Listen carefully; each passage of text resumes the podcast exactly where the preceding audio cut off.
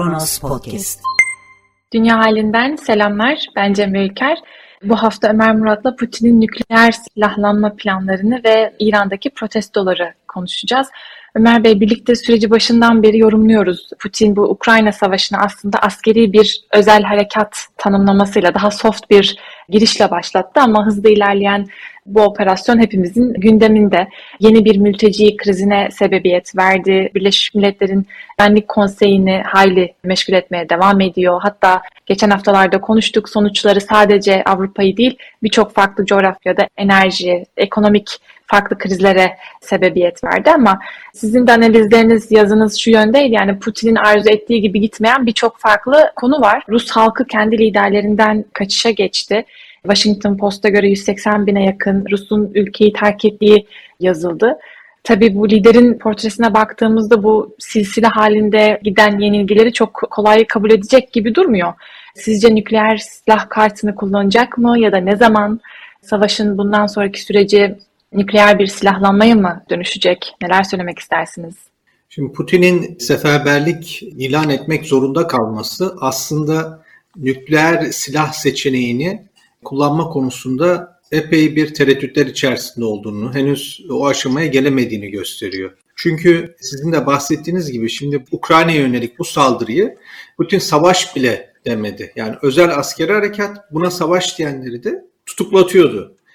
Buna savaş dediği için hakkında soruşturmalar süren, mahkemelere giden insanlar bunlar devam ederken birden seferberlik ilan etti. Bütün buna kısıtlı seferberlik diyorlar ama seferberlik kararlarında herhangi bir rakam da belirtilmemiş. Yani bu kısıtlı seferberlik de tamamen bir göz boyama. Buradaki kısıt lafı olduğu söyleniyor. Savunma Bakanlığı'nın yani ucu açık istediği kadar bir milyona kadar insanı silah altına çağırabileceğinden bahsediliyor. Şimdi siz tabii bunu artık açıkça bir savaş bu. Savaş var ki insanları seferberliğe çağırıyorsunuz. Burada Putin'in açık bir şekilde Ukrayna'da işlerin yolunda gitmediğini Rus halkına aslında bu anlatma biçimi. Şimdi böyle bir karar yani planda 300 bin kadar Rus'un yani yetişkin erkeğin diyelim cepheye gitmesi e tabi Rusya'da birazcık iç siyasetinde işleri değiştirecektir. Putin bunu hiç istemezdi. Oysa yani bir nükleer silah kullanacağınız zaman böyle bir seferberliğe bu kadar insanı silah altına alıp cepheye göndermenize gerek yoktur. İşte taktik nükleer silahlar deniyor. O taktik nükleer silahları kullanarak zaten Ukrayna sizden daha güçsüz bir devlet. Onları sindirirsiniz. Ama tabii ki bu nükleer silah seçeneğine o düğmeye basmak pek çok şeyi değiştirecektir. Yani işlerin nereye doğru evrileceğini o aşamadan sonra tahmin edebilmek pek mümkün değildir. Ve Putin diyor ki nükleer silah da kullanabilirim, blöf yapmıyorum. Şimdi burada bunu da şöyle algılamak lazım. Putin Ukrayna'da yenildikçe bu yenilginin ağır sonuçları giderek daha fazla ortaya çıkıyor. Rusya için gerçekten kısa vadede, orta vadede kolay kolay üstesinden gelemeyeceği ağır neticeleri olacak bu yenilginin. Putin diyor ki böyle bir yenilgiyi biz kabul edemeyiz diyor. Eğer yani bu seferberlik ilanından da arzuladığı gibi Ukrayna'da cephede durumu değiştiremezse nükleer düğmeye basacağından bahsediyor. Angela Merkel önceki Alman şansölyesi dedi ki siyasi dirayet Putin'in bu tehdidini dikkate alarak hareket etmeyi gerektirir dedi. Açıkçası ben Rusya'nın cephede yenileceğinin kesinleşmesinden sonra Putin rejiminin taktik nükleer silahlara başvurmaktan kaçınmayacağını kesin olarak kimsenin söyleyemeyeceğini düşünüyorum. Çünkü burada bir Putin'in bir danışmanının bir açıklamalarını okudum. Diyor ki biz böyle bir taktik nükleer silah kullanırsak Amerika'nın işte Doğu Avrupa bastını feda etmeye hazır olmadığı ortaya çıkacaktır ve o Doğu Avrupa şehirleri nükleer silahlarla bombalanırken Amerika'da seyredecektir. Yani öyle bu işe girmeyecektir gibi bir değerlendirmede bulunmuş. Bu çok yanlış bir değerlendirme. Hı hı. Öncelikle yani diyelim o noktaya gelindi ve artık Rusya Ukrayna'da ilerleyemiyor, geriliyor. Bu cenazeler ve sakat insanlar evlerine döndükçe işten içe bir kaynama oluyor. Diyelim ki burada işte Rusya dedi ki Putin çaresiz değiştirmemiz lazım nükleer silah kullanalım. Taktik nükleer silah daha küçük çaplı diyelim. Başka bir şey bu da bir nükleerse. Bu da radyasyona yol açıyor. Bu da on binlerce insan ölümüne yol açacak ama daha küçük bir alanda yapıyorsunuz. Şimdi bunu kullandığı vakit bir kere Rusya'ya yönelik uluslararası kamuoyunun tepkisi çok daha fazla artacaktır. Batı'nın buna yönelik tepkisinin illa da nükleer bir karşılık vermek olarak da gerçekleşmeyebilir. Yani bence o zaman da Rusya daha da kötü duruma düşecektir. Yani böyle bir şey olabilir. Çünkü Rusya giderek, Putin rejimi giderek o kazmış olduğu kuyuda, o bataklıkta debelendikçe orada daha fazla batıyor. Bu noktaya geldiğinde yani nükleer silah kullandığında bir kere Ukrayna şimdiden biz bu nükleer silah kullanılsa da pes etmeyeceğiz diyor. Yani o eğer Putin hükümetinin şöyle işte Amerika Japonya'da iki tane atom bombası attı. Japonya teslim oldu. Böyle bir şey varsa Ukrayna diyor hayır biz teslim olmayacağız. Çünkü bunu bir hani ya istiklal ya ölüm. Ya milliyetçilik böyle bir şeydir. Yani hani kendi Rus boyundurundan kurtulacağız. Gelecek nesillere bağımsız bir ülke bırakacağız diye. Orada tamamen bu milliyetçilik yükselişteyken bu da çözüm olmayacak. Peki ne olacak o zaman? E, bence o zaman mesela Amerika Ukrayna'ya şu an bir silah veriyor ve diyor ki bu silahları Rusya karasına saldırmak için kullanamazsın. Bu şartla veriyor. Böyle bir durumda mesela Amerika ilk cevapta artık Rusya'nın kritik altyapı hedeflerine saldırabilirsin yani diye izin verebilir Ukrayna'ya ilk planda. Böyle olunca şimdi ne olacak? Rusya bir nükleer silah attı. Durum değişmedi. Daha da kötüleşti. Bir tane daha mı atacak? Burada yani bir dehşet senaryosu söz konusu ama Rusya'nın nükleer silah kullanarak kazanabileceği bir senaryo da bir ihtimal de ben açıkçası pek görmüyorum. Zaten bir de şöyle de bir durum var. Yani biraz Amerika'nın da üstleneceği rolden bahsettiniz ama velev ki bir nükleer silahlanma, bir savaş başlatıldı ve olası bir zafer ilanı oldu bu düşük ihtimal bile olsa bu senaryoya da baktığımız zaman yani Amerika için de çok sıkıntılı bir süreç başlamış olacak. Çünkü farklı artçı tepkiler olacak. Yani Çin zaten kendi ajandasını takip etmek üzere atakta bekliyor Tayvan için. Uygurlar için bu sefer sistematik bir soykırım zaten söz konusu. Toplu katliamlar aslında yeniden uygulanabilir bir hale dönüşmüş olacak. İran bu senaryoda bambaşka bir oyuncu. Gerçekten çok farklı dengeler var. Bu konuyu geçmeden seferberlikle ilgili de bir şey daha sormak istiyorum. Yani iki farklı senaryoyu şu anda konuşuyoruz ama bu seferberlik ilanında da savaşa katılacak askerler yani tecrübesiz olacaklar. Askeri bir eğitim almamış kişiler olacaklar aslında şimdiye kadar şu noktaya kadar bu ilana kadar seferberlik ilanını biz duyana kadar Rus halkının aslında günlük hayatını çok da etkileyen bir durum yoktu. Ama şimdi sessiz olan karşıt duruş gösterileri de belki farklı bir boyut olacak. Seferberlik bile Putin'in aslında planlarını geri rotaya koyacak mı dersiniz? Yeterli olur mu? Söylediğiniz gibi şu ilana kadar Rusya'daki pek çok insanın hayatı rutin olarak devam ediyordu. Pek çok Rus bu yaz tatillere gittiler. Türkiye'ye hatta Avrupa'daki bazı hı hı. ülkelere gidebildikleri şekilde. Onların günlük hayatını çok fazla etkilemedi. Şimdi burada şöyle bir durum söz konusu. Rus halkı bu işgal başlamadan önce yapılan anketlerde araştırmalarda Rus uzmanları açık şekilde Rus halkının çoğunluk olarak Ukrayna'ya saldırılmasını istemediğini ortaya koyuyordu. Ama Putin bu işgali başlatınca yine Rus halkı burada bir yenilginin Rusya için hiç iyi olmayacağını gördüklerinden ve tabii ki Putin rejimi medyayı yine Türkiye'dekine benzer şekilde %90 kontrol ettiğinden oradan çok profesyonel şekilde bir propaganda da yürüttüğünden Rus halkının yaklaşık %70-75'inin iktidarı Putin rejimini desteklediği belirtiliyordu. Ama burada Putin onların günlük hayatlarının çok fazla müdahale etmeden bu savaşı götürebileceğini, hatta bunu özel askeri bir harekat olduğunu belirterek böyle bir anlaşma vardı yani Rus halkıyla Putin rejimi arasında. Şimdi bu seferberlik ilanı hı hı. bu anlaşmayı bozuyor. Artık 300 bin kişiden bahsediliyor. Bu daha da artabilir. Bu insanların hayatı şöyle söyleyelim 7 ayda cephede ölen ya da yaralanan sakat kalan, yaralanan, artık daha savaşamaz duruma düşen Rus askerlerin sayısı 80 bin. Şimdi düşünün bir 7 ay daha geçecek bir 80 bin insan daha eklenecek buna. E bu cenazeler ve bu yaralılar ailelerine döndükçe bu tepki de artacak. Nitekim seferberlik ilanından sonra ilk kez Rusya'da çok ciddi protesto gösterilerine şahit olduk. Ve 2500 kadar insanın tutuklandığı yani ülkenin hemen her yerinde protesto gösterileri oldu. Bir yerde askere alınan birisi bu subayı, seferberlik subayını diyelim vurdu.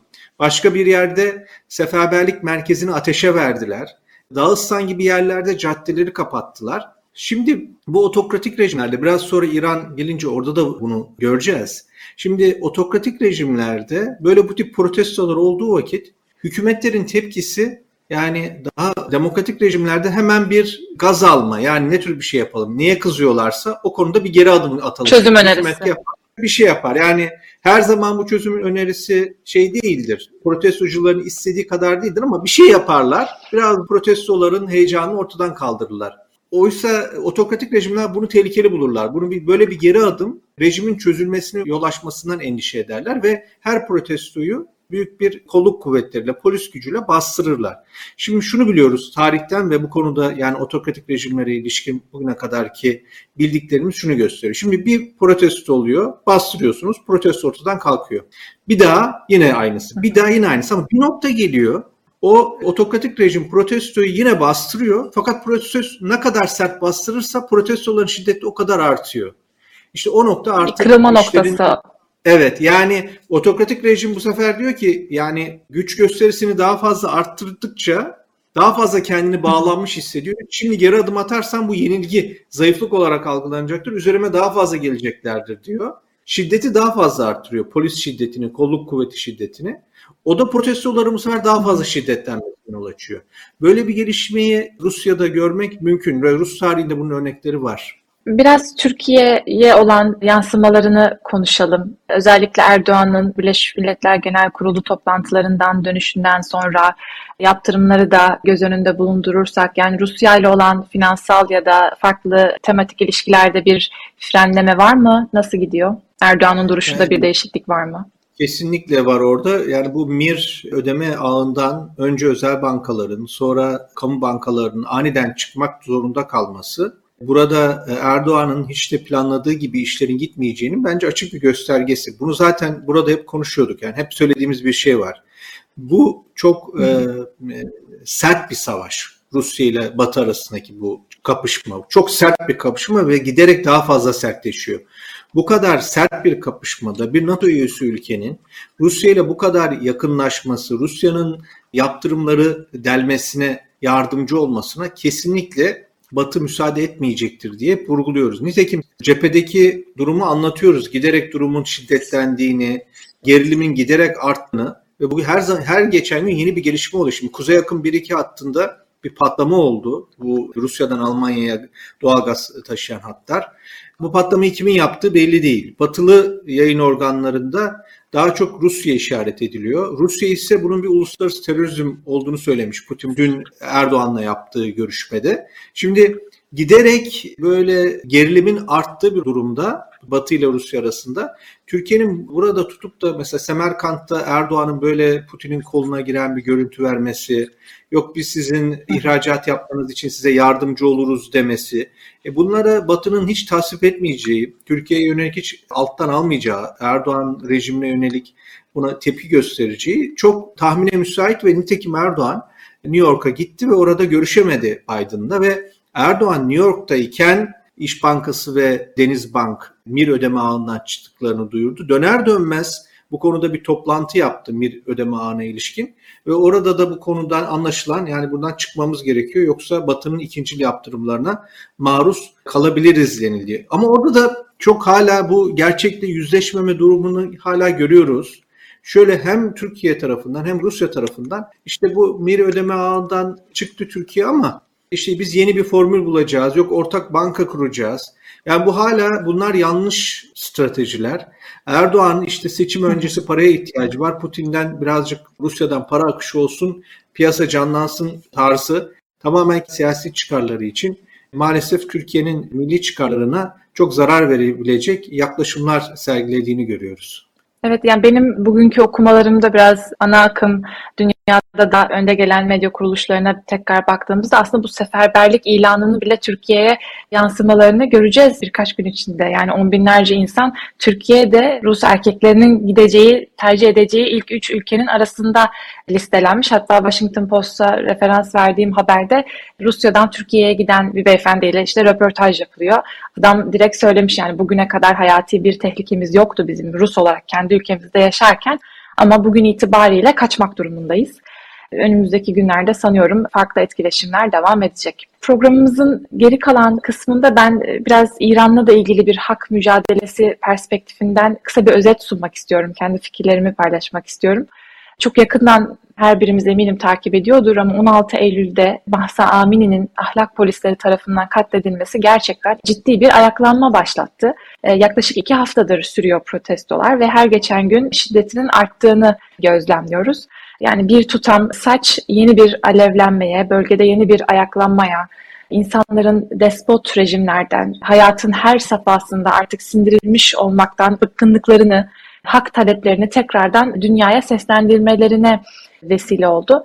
Aslında protestolar böyle 15 gün öncesine dönersek bir kadın hakları mücadelesi şemsiyesi altında başladı. Sosyal medyada da genç kadınların saçlarını kestikleri, işte örtülerini yaktıkları videoları gördük ama simge isim Mahsa bile olsa aslında sonrasında onlarca kadın protestolarda katledildi, devam da ediyor. Yani videolarını benim bile şahsen retweet ettiğim birkaç gün öncesinde viral olan 19-20'lerinde gencecik kadınların hemen ardından tabutlarını görüyoruz sosyal medyada. Cenaze törenlerini görüyoruz.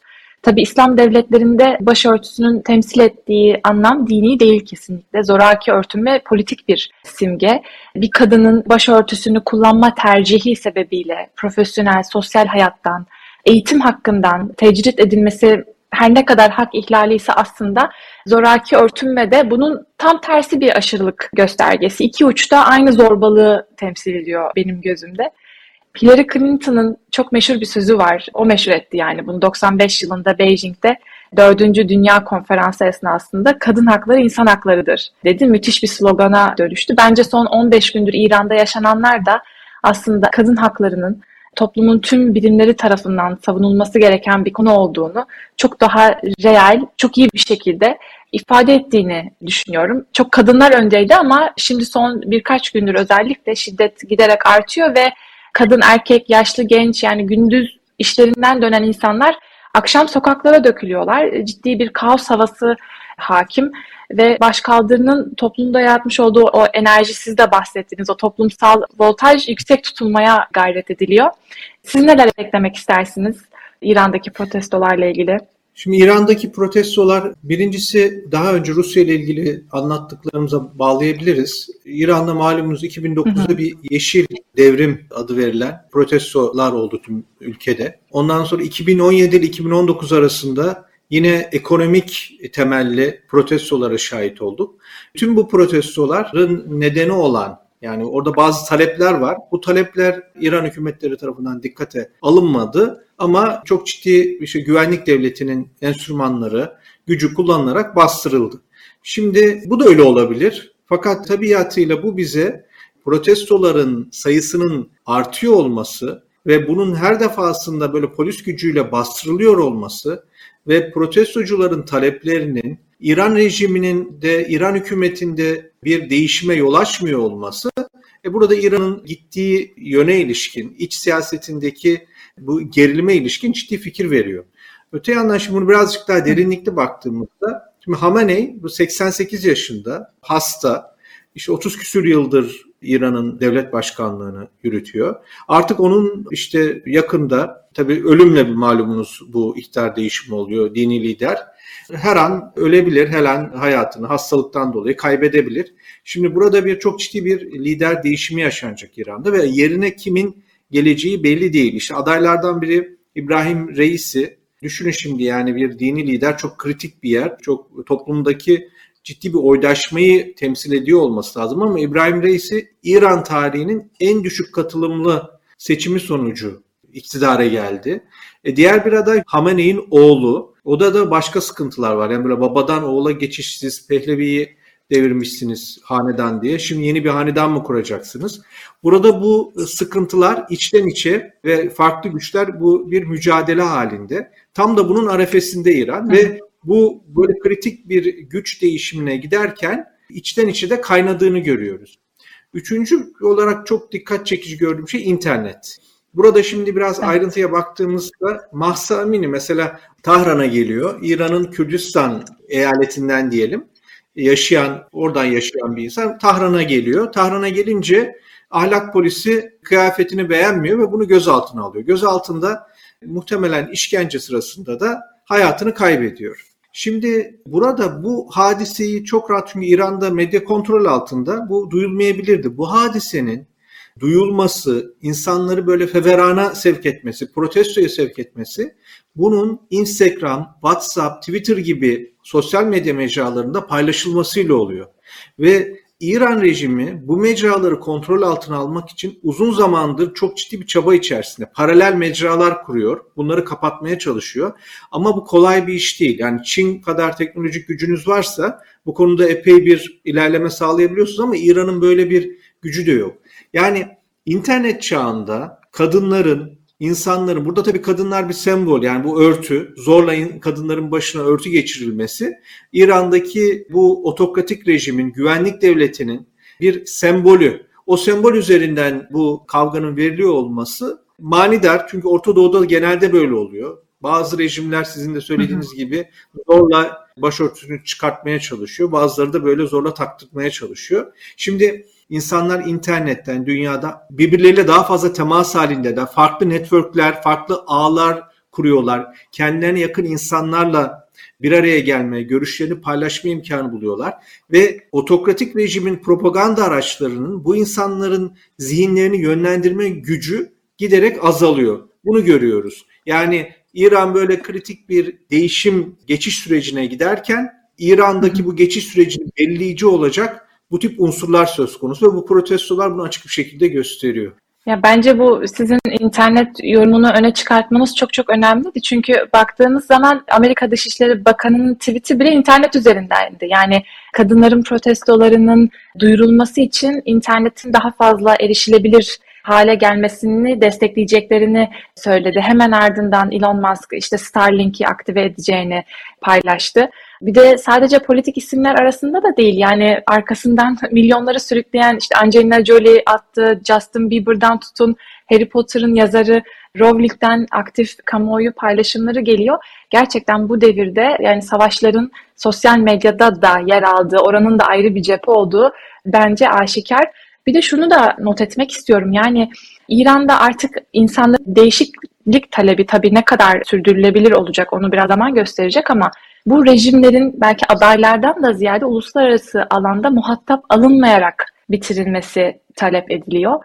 Mesela kadın liderlerin İran'da görüşmelere giderken örtülmeleri hayli eleştirilen bir hadise ve ben de kesinlikle haklı buluyorum bunu.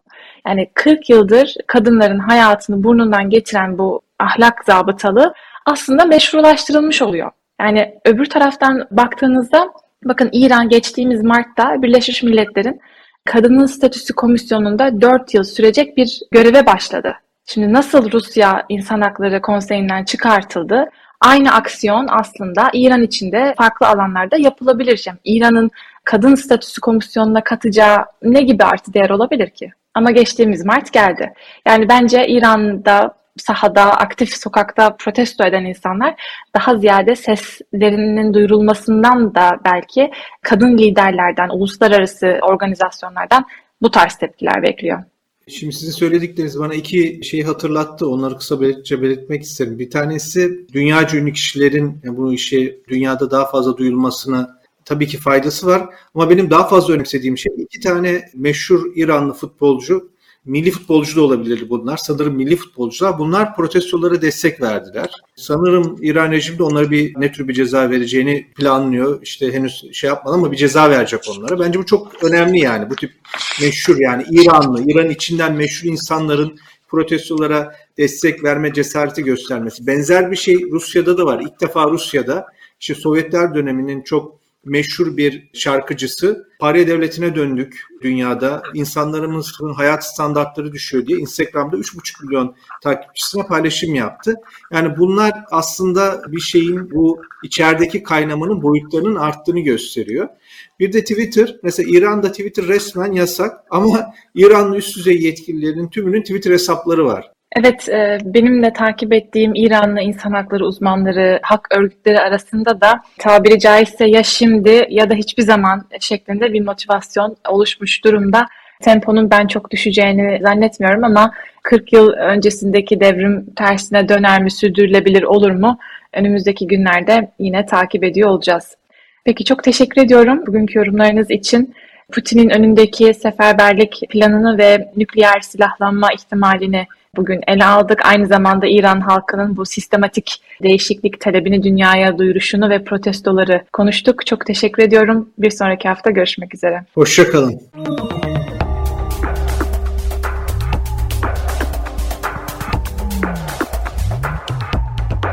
Kronos Podcast